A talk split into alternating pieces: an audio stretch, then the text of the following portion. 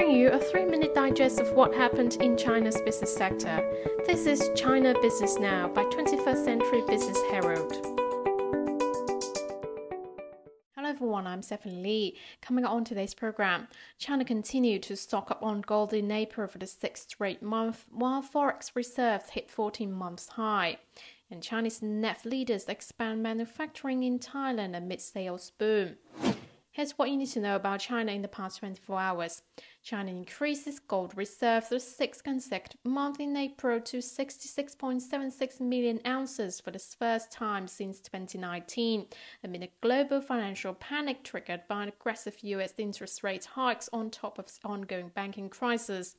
Experts said that gold is still a safe haven for international capital wanting to hedge against uncertainties amid concerns over global recession, high inflation, and other risks.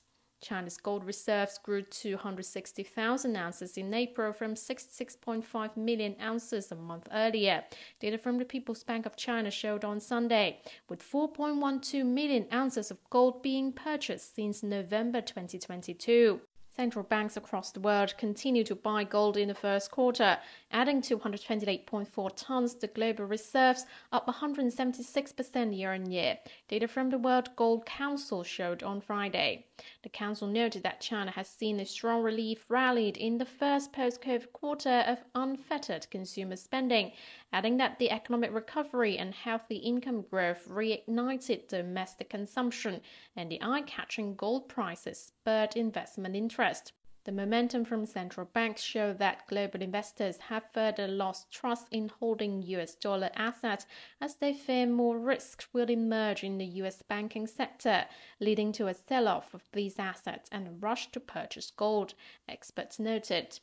Meanwhile, China's foreign exchange reserves hit a 14-month high, reaching 3.2048 trillion US dollars by the end of April, some 20.9 billion US dollars more than in March.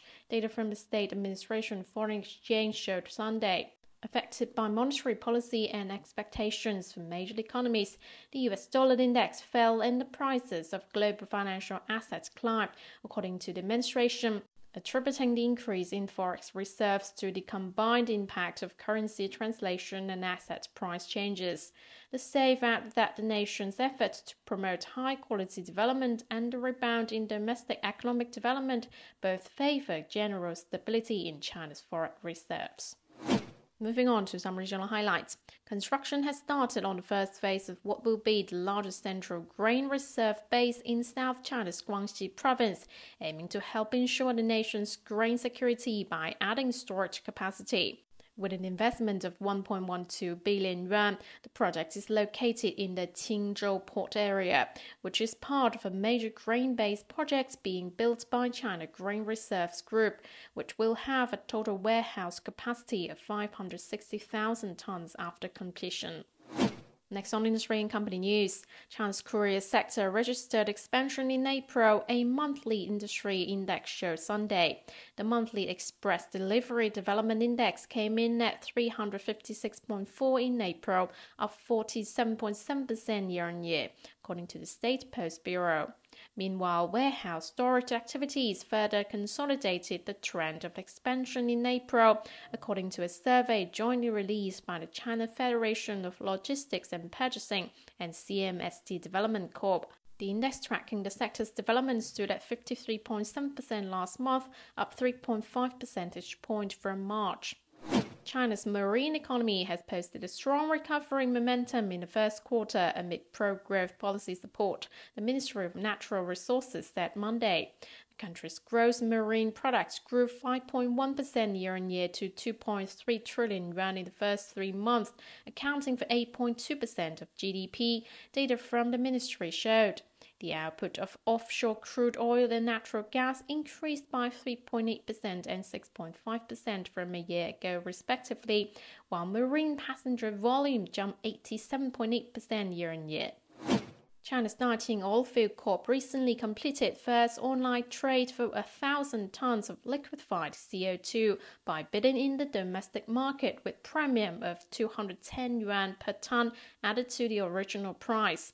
The trade was processed via the Dalian Petroleum Exchange, which has digitized the traditional offline trading method for petrochemicals and created a new trading method of Chinese liquefied CO2 market. Chinese new energy vehicle producers, including BYD and Hozon, have expanded their manufacturing bases in Thailand in recent months, the latest efforts to expand their global foothold and deepen green transformation. Hozon has signed an agreement with a Thai auto assembly firm to produce its Neta V model starting in 2024. Thai government spokeswoman said on Saturday. And BYD and SAIC Motor also announced recently plans to build the first overseas passenger car production bases in Thailand. Local media reported that six of the top 10 EV models in the first quarter of this year were from Chinese brands, which accounted for nearly 78% of the Thai EV market. Chinese artificial intelligence pioneer iFlyTek unveiled its generative language model Spark Desk on Saturday. Liu Qingfeng, chairman of iFlyTek, introduced this AI large language model through a live demonstration, saying that Spark Desk aims to exceed ChatGPT's capabilities in Chinese language by October 24 and will achieve a similar level of it in English. Powered by AI Text, Liu said iFlyTek's net profit will grow more than 30% annually beginning 2023.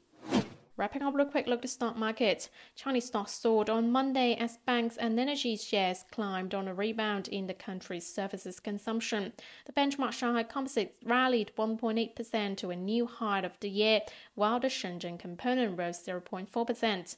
Hong Kong stocks also ended sharply higher, with the Hang Seng Index jumping 1.2% and the Tech Index up 0.5%.